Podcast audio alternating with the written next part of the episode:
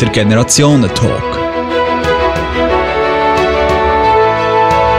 Mit dem Lionel Battige und dem Georg Hässler. Der eine macht Fernsehen, der andere produziert seinen eigenen YouTube-Kanal. Der Lionel Battige will unterhalten. Das macht er via YouTube auf seinem Kanal Ask Switzerland. Dort testet er das Wissen der Jungen vor der Kamera und die peinlichsten Antworten schneidet der 20-jährige HSG-Student zusammen und Tausende im ganzen Land finden es lustig. Der Georg Hässler ist der SRF-Bundeshausredakteur und Korrespondent für den Balkan. Der 45-jährige Journalist ist überzeugt, dass das klassische Fernsehen sich heute muss überlegen wie das Fernsehen künftig für un unter 50-Jährige und auch für Menschen mit Migrationshintergrund kann attraktiv sein. Fernsehen oder YouTube, das ist der Generationentalk. Verantwortlich für Technik ist der Samuel Müller, am Mikrofon der Elias Rügsecker. Ja, Lionel Battege, die erste Frage gerade. Wann hast du das letzte Mal im Fernsehen um halb acht die Tagesshow geschaut? das ist lang her. Ähm, ich schaue sie ab und zu, ich schaue einzelne Beiträge, ähm, aber ich schaue die dann immer auf dem Online-Portal, wo man auch sich direkt den Beitrag kann aussuchen kann. Aber dass du wirklich live aber das wirklich live am, am, am Fernsehen dort gesehen bin, das ist sicher wie ein halbes Jahr her. Ja. Georg Häsler, wenn du an deine Familie denkst, kommt das mal vor, dass alle zusammen um halb acht vor dem Fernsehen sitzen? Ich tue das ähm, immer wieder einmal dafür sorgen, dass wir das machen. Weil ähm, es spannend ist, dann auch zusammen zu diskutieren, was man gesehen hat. Und weil es so einen Ritualcharakter könnte haben, ist es natürlich selbstverständlich auch bei mir daheim nicht mehr. Ja, das ist etwas, was der Vergangenheit angehört, oder? Der Fernsehen als Lagerfeuer für die ganze Familie, das ist Vergangenheit, kann man so sagen. Seht der Fernsehen als Lagerfeuer ist ähm, in heutiger Generation, in heutiger Zeit definitiv Vergangenheit. Ich glaube auch, dass man ähm, still ist, während der Fernseher läuft und der Franz Fischlin erzählt, äh, was auf der Welt passiert ist, ist auch Geschichte. Ganz allgemein gefragt, was verlieren wir damit, wenn wir eben das Lagerfeuer verlieren? Oder gewinnen wir auch etwas, Lionel? Wie siehst du das? Wenn wir nur mehr über die klassischen Kanäle Fernsehen schauen? Oder weniger? Ja, wir haben ja die Alternative. Schlussendlich, es spielt ja keine wirkliche Rolle, auf welchen Kanal du etwas schaust. Es geht ja mehr um den Inhalt. Und ähm, ich glaube, die Inhalte, die, die bestehen ja auch weiterhin. Ich meine, ich weiß jetzt nicht genau, wie viele Leute noch aufs SRF-Archiv gehen oder sonst irgendwo. Das SRF hat ja auch sehr viel YouTube-Kanal, die ganzen anderen Fernsehsender, Pro7, RTL, was jetzt nicht so mein Fall ist, aber die sind auch überall auf der ganzen, ganzen Social Media präsent. Ähm, das heißt die Leute schauen da sicher weiterhin zu. Ob es jetzt einfach noch so ritualhaft am halb acht vor der Glotze ist, das glaube ich nicht, weil du kannst sie auf dem, auf dem Handy jederzeit abrufen. Ich glaube, es ist jetzt mehr etwas für jeden Einzelnen geworden, was, wo man es für sich selber kann machen, vielleicht morgen, am, am Morgen im Tremle oder so. Aber weniger etwas, wo ritualhaft die ganze Familie vor der Glotze sitzt. Wie wir Medien konsumieren heute und in Zukunft, über das reden wir heute Abend. Aber ich möchte zuerst ein bisschen noch mehr über euch beide erfahren. Und fange zuerst beim Lionel Battage an. Du bist 20 und hast deinen eigenen YouTube-Kanal. Kannst du uns mal erzählen, wie es dazu ist gekommen? Ja, das ist ähm, im, äh, am 6. März 2015 gewesen. Ich habe jetzt extra nochmal nachgeschaut für den Tag hier. Merci vielmals. Ja, gern geschehen. das ist am 6. März 2015 gewesen. Ähm, schon Jahre vorher mit White Hitty bin ich so ein bisschen an die Idee von YouTube angekommen. Darum ist es natürlich noch, noch viel zu klein, um das ganze Ausmaß davon zu begreifen. Aber ich habe gesehen, dass es Leute gibt, die wirklich regelmäßig YouTube-Videos produzieren. Und dann äh, habe ich im März 2015 zusammen mit einem Kollegen den eigenen Kanal gegründet. Natürlich so ein bisschen ein Jugendtraum. Ähm, und natürlich am Anfang von so einem Kanal läuft da gar nicht Großes und aber der Name hat schon mal gestummen. Aus Switzerland haben wir es genannt, weil wir wollen Umfragen machen zu politischen Themen. Und dann in einer von der ersten Umfragen habe ich gefragt, wie heißt die Partei, wo du kennen würdest? Und äh, der Typ, der mir geantwortet hat, hat gesagt, ja, zum Beispiel wie Swisscom oder so. Und äh, da habe ich natürlich schnell bemerkt, natürlich auch von den, von den Leuten, die zugeschaut haben, die haben sehr schnell den Wunsch geäußert, dass ich doch vermehrt die Antworten reinschneiden möge und nicht die gescheiden. Ja, und das habe ich eigentlich gemacht. Ja, ja und daraus ist äh, grosses geworden. Du bist für Schweizer YouTube-Verhältnisse äh, ein Star. 52'000 Abonnentinnen und Abonnenten nur auf YouTube. Und dann kommen noch all die anderen Social Medias dazu. Wer sind deine Zuschauerinnen und Zuschauer eigentlich? Kannst du uns das ein bisschen erzählen? Kennst du die ein bisschen? Ja, das mache ich gerade nur ganz kurz wegen dem Wortstar, an dem störe ich mich immer mega, weil ich sehe mich... Ich habe ja gesagt, du musst Ja, es also selber ich, sagen, ich, aber ich, ich, ich fühle mich geschmeichelt, aber ich, ich würde mich nie so nennen. Also ähm, ich sehe mich wirklich als Produzent, wo, wo, wo quasi eine Dienstleistung erbringt, was seine Leute unterhalten will, seine Zuschauer, und nicht als jemand, was sich einfach, als Star kommt mir immer so jemand in den Sinn, was sich einfach selber in Szene setzt und, nicht, und weniger ein Produkt, die Videos vorwärts bringt. Aber wer meine Zuschauer sind, das ist, das kann man ja heutzutage sehr, sehr gut nachschauen. Auf YouTube gibt es zum Beispiel die Google Analytics, die sind mega umfassend. Da kannst du genau schauen, wie alt sind sie, von wo sind sie, ähm, welche Schlagwörter ziehen besonders gut. oh, es fällt dir auf, wenn du die anschaust. Also die, der grösste Teil von meinen Abonnenten ist männlich und zwischen 18 und 24. Okay. Das ist so. Aber das ist einfach im Vergleich zu den anderen Kernen der grösste und dann der zweitgrößte ist weiblich und 18 bis 24. Okay, aber klar eben die Jungen eigentlich, Die Jungen, ja, Die also- schauen. Mhm. Über 30 ist nicht so viel. Ja. du verdienst mit deinem Kanal zwischen 1000 und 2000 Franken im Monat. Kannst du uns erklären, wie das funktioniert mit YouTube, mit seinem eigenen Kanal, ein bisschen Geld zu verdienen? Ja, es gibt äh, verschiedene Arten und Weisen. Eine, es gibt mega viele Theorien von Leuten, die nicht so, nicht so draus kommen und die, ich, man sieht es dann, wenn es 20 Minuten Artikel über YouTuber bringt, dann, dann stehen in den Kommentaren die wildesten Sachen darüber, wie man mit dem Geld verdienen kann und das wenigste stimmt.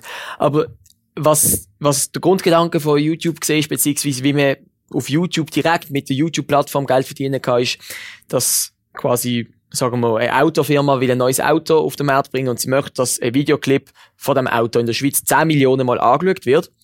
Und dann äh, bedeutet das, dass es vor den YouTube-Videos von den YouTuber, also quasi vor den Videos, die auf YouTube direkt sind, einfach immer eine 10, 20 sekündige Sequenz von dem Autowerbefilm hat.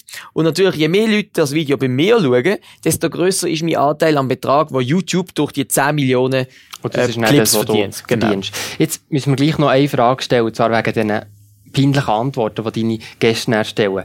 Man könnte auch sagen, du tust die ein bisschen bloßstellen. Was dünkt dir da? Ich stelle nur die Fragen, ich gebe nicht die Antworten. Und das ist, ähm, das ist immer meine Devise gewesen. Und, äh, Aber es, äh, du hast mir im Vorgespräch am Telefon auch erzählt, es ist auch schon passiert, dass sich dann im Nachhinein noch jemand beschwert hat, und du das Video hast, wieder hast müssen dran nehmen. Wie, wie ist das denn für dich, wenn so, wenn so etwas passiert? ist natürlich äh, schade, wenn ich es wieder drauf nehmen muss. Aber die meisten Leute, die sich unwohl fühlen dabei, sagen es entweder vor dem Interview, dann findet es gar nicht statt. Sagen es direkt nach dem Interview, dann ist, das ist der Fall klar, dann nehme ich es natürlich nicht ins Video. Oder sagen es dann noch im Verlauf, sagen wir am Tag danach. Das ist eigentlich das, was am häufigsten vorkommt. Das heißt, es ist ganz selten, dass ich es wirklich hinterher abnehmen muss. Lionel Patege, du hast auch noch ein Leben neben YouTube. Du studierst jetzt äh, an HSG im ersten Jahr. Ähm, warum an HSG? Was, was hat dich dazu gebracht? Eben, wie ich schon vor dem Tag gesagt habe, ich weiss ab morgen, ob ich bestanden habe. Das heisst, Genau. es kann sein, dass ich ab morgen auch ein Ex-HSGler bin. Aber ich hoffe es nicht. Ähm, warum? Weil gerade durch die Google Analytics habe ich halt das, das ganze, wenn du das machst, hat es den Effekt, oder quasi da so ein bisschen die, die ganze, die, die Graph, es sieht, sieht ein bisschen aus wie ein Börsenkurs, wenn man das erste Mal das Teil aufmacht. Ähm, und das hat mich wahnsinnig gepackt. Und ich habe das ganze Wirtschaftliche sowieso sehr interessant gefunden.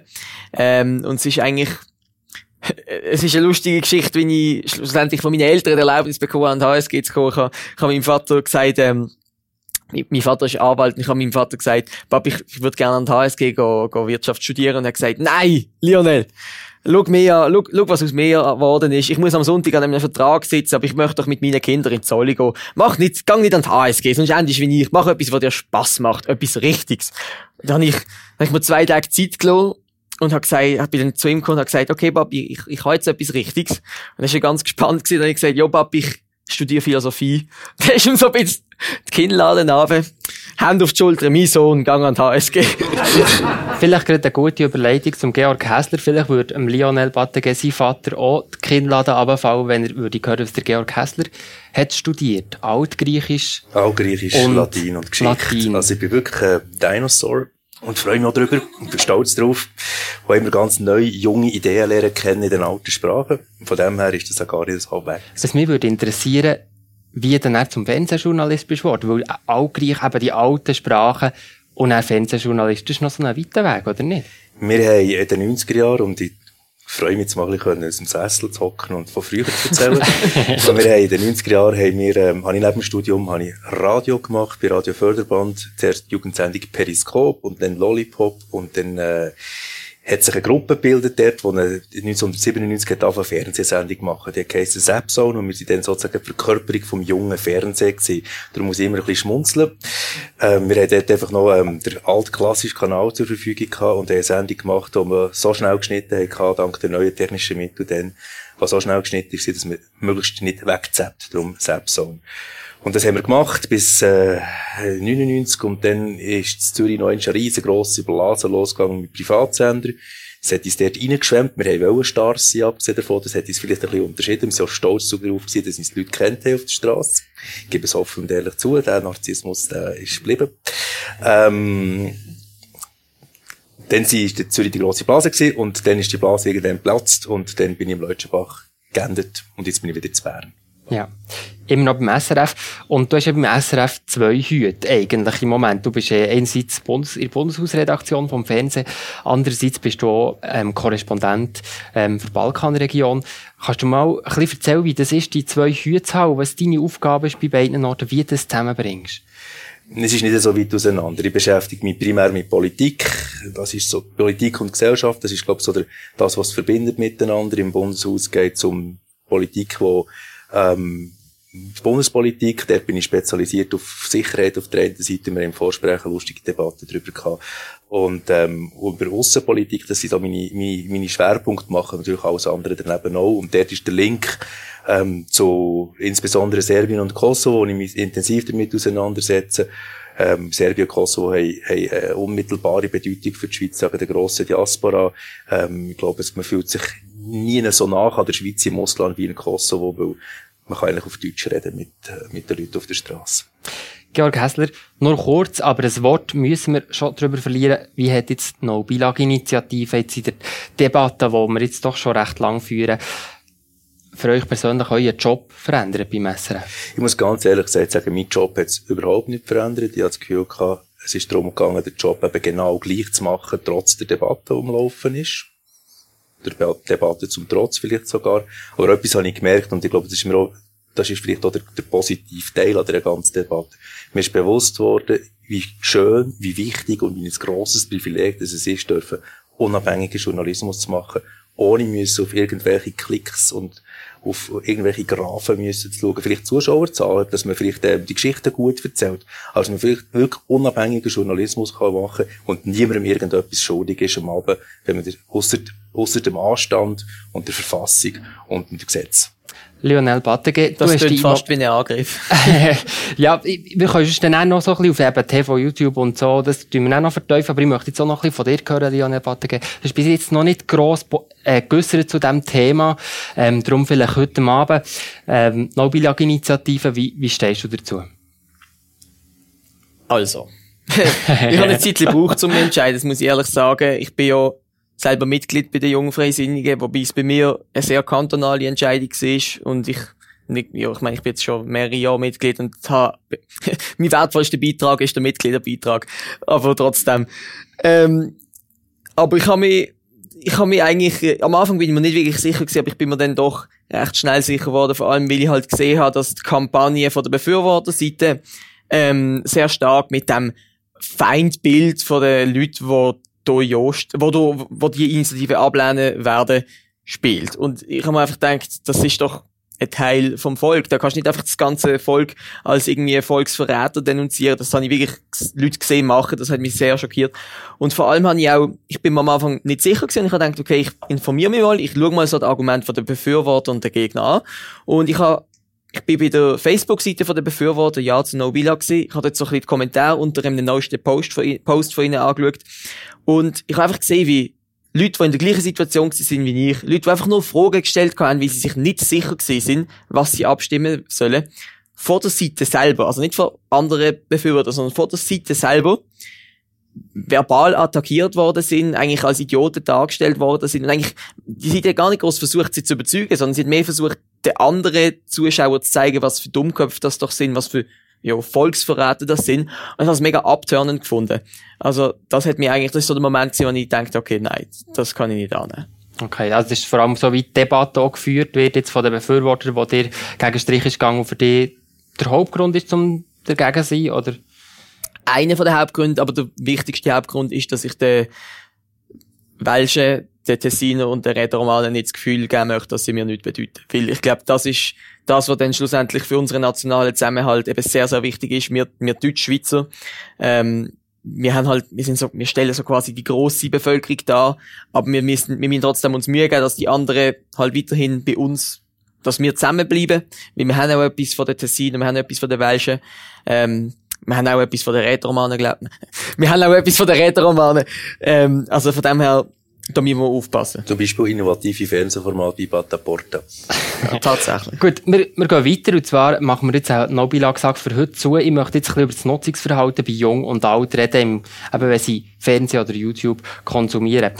Beim Fernsehen ist der Unterschied ja wirklich eindrücklich. Bei den über 55-Jährigen äh, ist der Fernsehen für knapp 40 Prozent der Haupt Hauptinformationsquelle. Bei den 18- bis 24-Jährigen nur gerade bei 14 Prozent. Wie geht das klassische Fernsehen heute mit dieser Veränderung um? Georg Häsler. Also, ich glaube, es wäre völlig letzte, wenn wir sagen, wir bieten uns jetzt einfach ähm, einen Geschmack haben und probieren, einen YouTube-Kanal zu machen und das gleiche zu machen wie du. Das wäre letztes, das machst du besser als mir. Ähm, entscheidend ist, dass wir daran glauben, dass die Inhalte, die wir produzieren, dass wir die nicht mehr einfach auf einem Kanal, nämlich auf dem sogenannten Broadcast-Kanal bringen, sondern dass wir probieren weiter zu resteln, dass wir auf YouTube gehen mit den gleichen Inhalten, dass wir die Inhalte so aufbereiten, dass Beiträge können allein stehen dass man nicht ähm, die ganze Sendung muss schauen, sondern eben Beiträge können allein stehen. Wir haben ähm, neue Formate geschaffen, dort sind wir sehr im Experimentieren. Es gibt ein Nuovo, äh, das Nuovo-Media-Format, das die SRG als Ganzes produziert, wo man probiert aus Bildmaterial neue, innovative äh, Videos zu produzieren, wo die Welt in grösserer Geschwindigkeit, aber vielleicht mit höherer Präzision zeigen. Ich glaube, dort geht es vor allem darum, die Inhalte werden die gleichen bleiben. Der Welterklärungsbedarf wird der gleich bleiben, der Politik- oder Gesellschaftserklärungsbedarf oder die politische Debatte wird die gleiche bleiben. Aber möglicherweise werden die Formen und Kanäle sich verändern. Und es wäre gelogen zu sagen, wir haben die Antwort. Das ist sehr volatil, das Ganze. Ähm, spannend auch.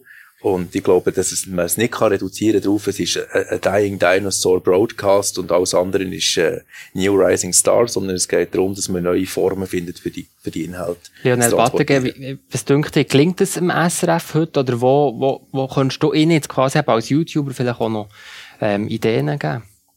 Boah, also ich, ich denke, das SRF gibt sich Mühe. Ich sehe, dass das SRF sehr viele Sachen auf YouTube veröffentlicht. Das finde ich auch sehr toll, weil die YouTube-App einfach besser ist wie die SRF Archiv-App, also zum so Sachen anschauen. Ähm, aber ich weiß nicht, ich denke, es ist ein guter Standpunkt, also es, es, ist, es zeugt irgendwie so Format, wenn man sagt, man möchte sich nicht dem Geschmack anpassen, sondern man bleibt sich treu, ähm, sondern ändert nur die Plattform. Aber ich habe das Gefühl, dass die Plattform mittlerweile ein riesen Teil vom Geschmack ausmacht. Zum Beispiel Facebook. Meine Community auf Facebook möchte ganz andere Inhalte konsumieren wie meine Community auf YouTube. Die haben, ich weiß ganz genau, was ich nur auf YouTube kann posten, was ich nur auf Facebook kann posten, was ich nur auf Instagram kann posten. Und ich habe das Gefühl, wenn man das gleiche Format, wenn man einfach das topfgleiche Video in jeden Kanal reinladet, Funktioniert dann, nicht überall dann passt gleich. auf keinen so Okay. wirklich 100%. Mhm. Mich würde noch da noch ein bisschen interessieren, bei den Jungen ist eben YouTube nach WhatsApp wirklich der, der, die Informationsquelle Quelle Nummer eins. 58% nutzen es täglich und ähm, noch mehr irgendwie einmal in der Woche. Lionel Battege, kannst du uns erklären, wie Junge auf YouTube News konsumieren? Ich habe das Gefühl, ich weiß im Fall nicht, wie sehr sie den YouTube News glauben. Das ist die große Sache.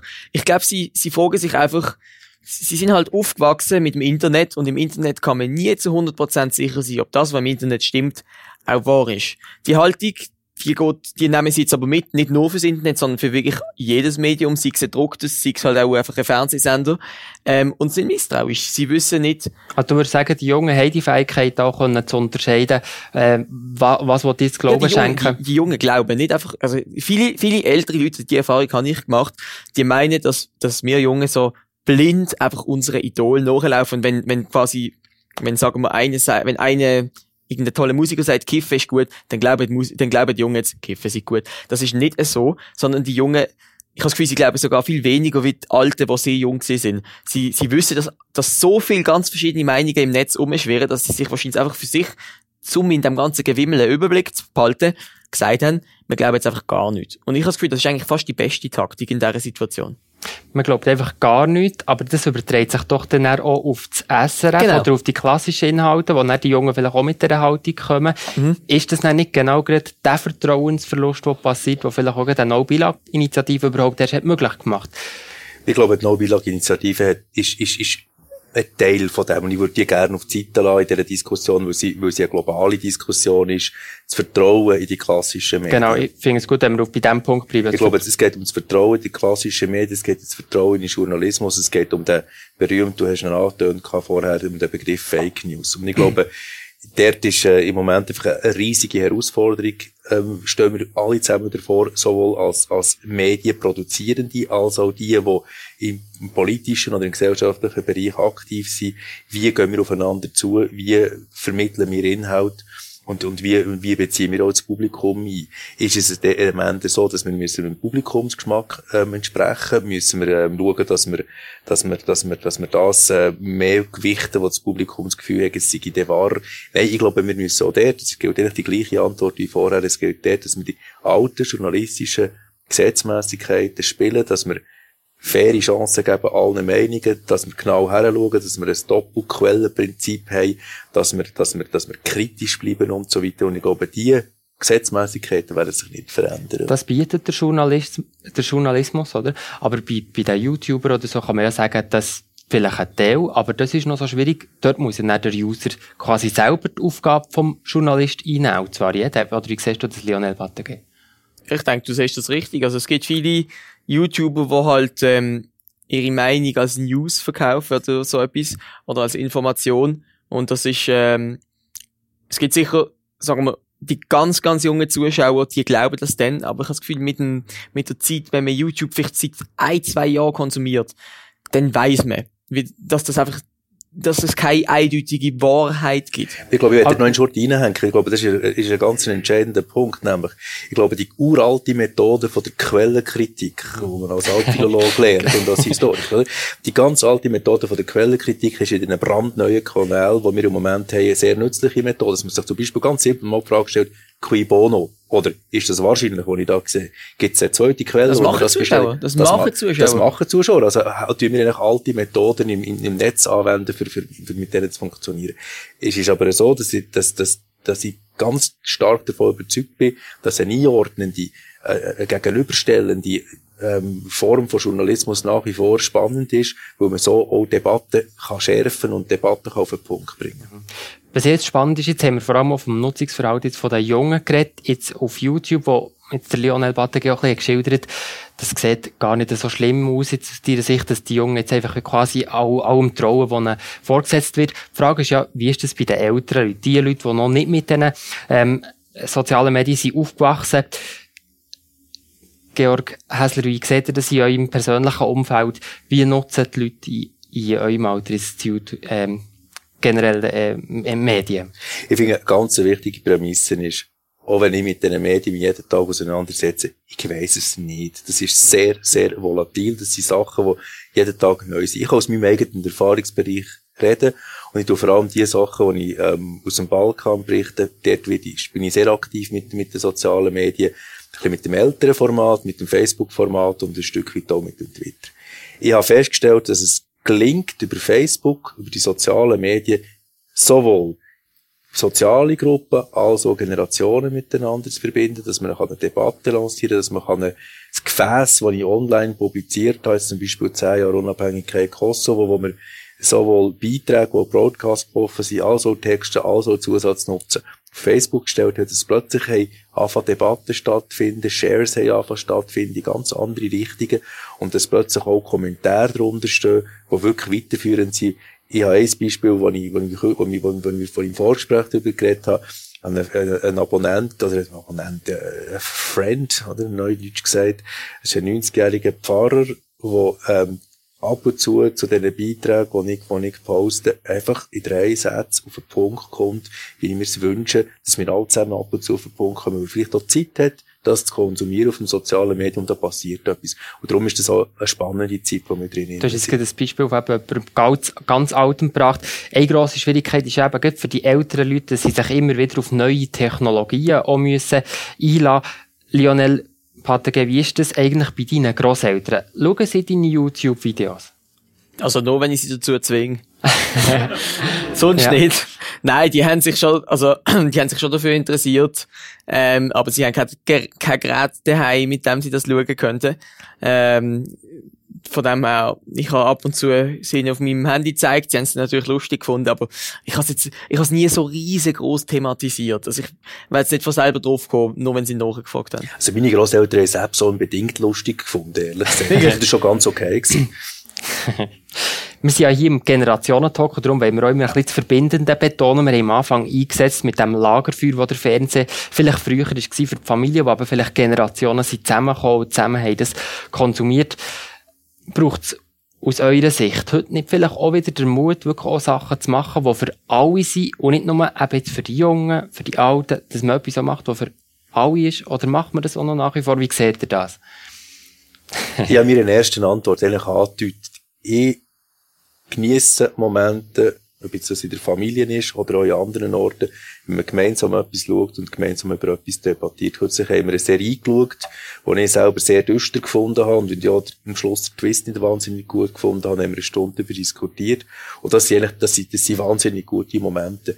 Oder wir haben jetzt seit neuestem, seit etwa einem halben Jahr ein Smart TV, das ist eine ganz neue Welt, wo ich selber ähm, merke, dass ich an meine technologischen Grenzen stoße.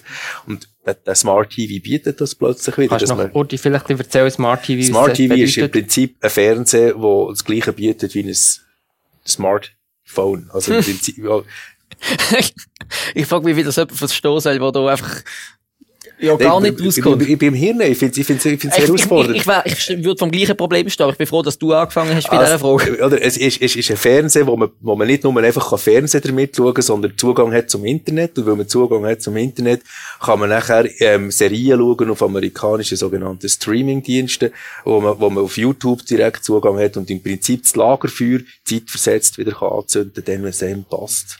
Dann, Das- genug Scheitli, Scheitli rum sind, sozusagen. Das Internet, das ist das, das sogenannte Neuland. Ich weiß nicht, ob das alle schon So mitbekommen haben. Wie es Angela Merkel mal hat gesagt Genau. vor ein paar Jahren. Ähm, ich möchte jetzt noch ein bisschen für den Schluss vom Talk über die Zukunft reden, ein bisschen Kristallkugeln ähm, schauen, auch ein bisschen Ideen entwerfen. Da würde mich interessieren, was ihr so denkt. Ähm, Ge Georg Hässler, in zehn Jahren, wie macht, wie macht ihr denn Fernsehen? Mal angenommen, ihr seid dann noch beim SRF. Wenn ihr ein bisschen fantasiert. Ich weiss es nicht und ich glaube, es ist auch ganz gut so, dass ich es nicht weiss. Im Moment ist SRF dran, einen Newsroom einzurichten, wo wir probieren, auf der einen Seite Broadcast können, so aktuell wie möglich zu sein, aber wo wir auch probieren können, die Inhalte, die in diesem Newsroom innen produziert werden, die hat jetzt wirklich nur von der Information, von der klassischen Information, die Inhalte aber auch so können verpacken, dass man selber auf die unterschiedlichen Kanäle kann spielen. Der Anspruch ist von dem Newsroom, dass wir es herbringen, ähm, mit der Technologie mitzugehen, also dass das Gefäß oder die Art und Weise oder die Systematik, die wir dort drinnen werden schaffen, die Möglichkeit werden geben, dass wir auch können, auf Technologie können, können reagieren.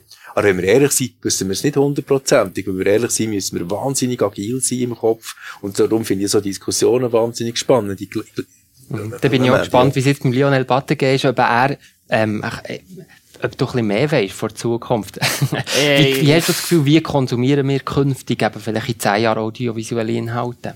Also, ich bin nicht der Mike Shiva, ich weiß es nicht. Aber ich denke, ähm, dass wir vom Fernsehen wegkommen, da bin ich 100% davon überzeugt. Aber ich denke auch, dass auf den ganzen Plattformen wie YouTube, Instagram, Facebook und die ganzen, die noch in Zukunft erscheinen werden, dass sich sicher die durchsetzen, die ein Budget, ein grösseres Budget haben. Also Leute, die mit einem kleinen Budget bei mir, ähm, Also einfach die ganz grossen ja, die grossen Konzerne. Ja, ich meine, man sieht das ja auch, dass zum Beispiel der YouTube-Kanal von der CNN oder so, die haben eine riesige Abonnentenzahl, riesige Aufrufzahlen und so weiter. Und ähm, die müssen sich natürlich überlegen, weil die Werbung, was sie halt auf dem Fernsehen schalten können, die können sie auf YouTube nicht mehr schalten. Die müssen sich ein anderes Finanzierungsmodell überlegen. Aber ihre halt die immer mehr Zuschauer wechseln auf äh, Kanäle im Internet und den meisten Zuschauer stinkt's halt, so eine App wie CNN abzuladen. Die wollen halt einfach den Bericht auf YouTube sehen, weil die App haben sie schon, dort ist alles schön versammelt. Es ist einfacher. Aber das heißt natürlich auch, dass die Leute, die halt ein grosses Budget haben, die können ein bisschen mehr produzieren und die werden sich, denke ich mal, längerfristig besser durchsetzen, wie jetzt Leute, die mit einem Budget wie mir, wie ich produziere. Du sagst etwas ganz Richtiges, oder? Ich meine, in Grund genommen, es heißt schon Fernsehen. Ich meine, Fernsehen im klassischen Sinn heisst, dass, ähm, das Empfangsgerät ein Kabel hat, früher noch eine Antenne, Und durch das Kabel durch werden lineare Programme, also Programme, wo man von A bis Z muss schauen, durchgejasset werden. Ich habe vorhin das vom Smart TV erzählt, vom gescheiten Fernseher. Ich glaube, man muss selber gescheit sein, um ihn zu bedienen. Das ähm, der Fernseher selber ist nämlich nicht smart. Aber ich glaube, ich glaube, das, das Empfangsgerät, Fernsehen, das wird am Schluss plötzlich wieder eine Renaissance erleben, wo man nämlich lieber nicht dauernd in einem kleinen Kästchen schauen will. Ähm, und ich mit zunehmendem Alter nicht. Wir können den Podcast in zehn Jahren nochmal hören. Genau, genau. Mal schauen. Aber das, das, das, das Gerät Fernsehen wird möglicherweise nicht verschwinden, aber es werden einfach die, die Technologien, die uns Inhalte reinbringen, werden verändern. Und, und das, was du sagst, glaube ich auch. Es wird nach wie vor so sein, dass Inhalte, die mit einem gewissen Budget produziert werden, die die Chance haben, ähm, können über den Tellerrand rauszuschauen, Fernsehen sozusagen, oder?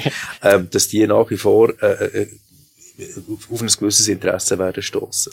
Wir kommen zur letzten Frage. Georg Hässler, wenn ihr jetzt mit dem Lionel Battenge zusammen einen YouTube-Kanal würdet machen, mache ich fantasieren, was, was würdet ihr für, für Inhalt machen? Habt ihr eine Idee oder vielleicht einen Namen, wie der Kanal könnte heissen? Zapzone, ich würde zu einer grossen Firma back gehen. to the roots. back to the roots. Nein, wirklich, ganz ernsthaft. Ich würde wirklich back to the roots gehen. Ich würde schauen, dass man ein gescheites ähm, Finanzierungsmodell findet, wo man ein bisschen unabhängiger ist von Google Analytics, weil das führt dazu, ähm, dass man vordran eine komische Werbung hat, aber ich will ein gescheites Finanzierungsmodell suchen und back to the roots, schnell geschnittene, schlaue Sachen, wo man, wo man, wo man, wo man, wo man, wo man den Leuten an Karren fährt, aber auch gleichzeitig bereit ist einzustecken und wo man den Willen hat, auch ein bisschen berühmt zu werden.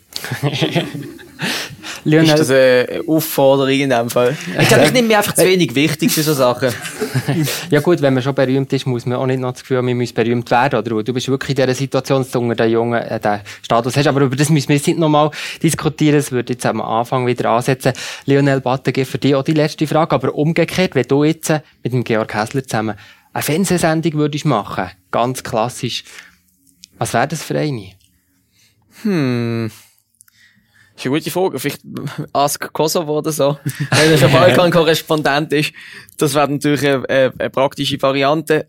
Ähm, aber eben, äh, wenn er mit der Sapzone schon Erfahrungen hat in dieser Richtung, das ergibt sich ja tiptop, dann äh, wären wir wahrscheinlich gar kein so schlechtes Team, oder? Vielleicht kann man sie auf beiden Kanälen machen. Mhm. Genau. Lionel Battege, Georg Hässler, merci vielmals, seid ihr hier im Generationentalk gewesen. Das ist der Generationentalk zur Frage Fernsehen oder YouTube gewesen. Für Technik ist der Samuel Müller verantwortlich gewesen, am Mikrofon der Elias Rügsecker.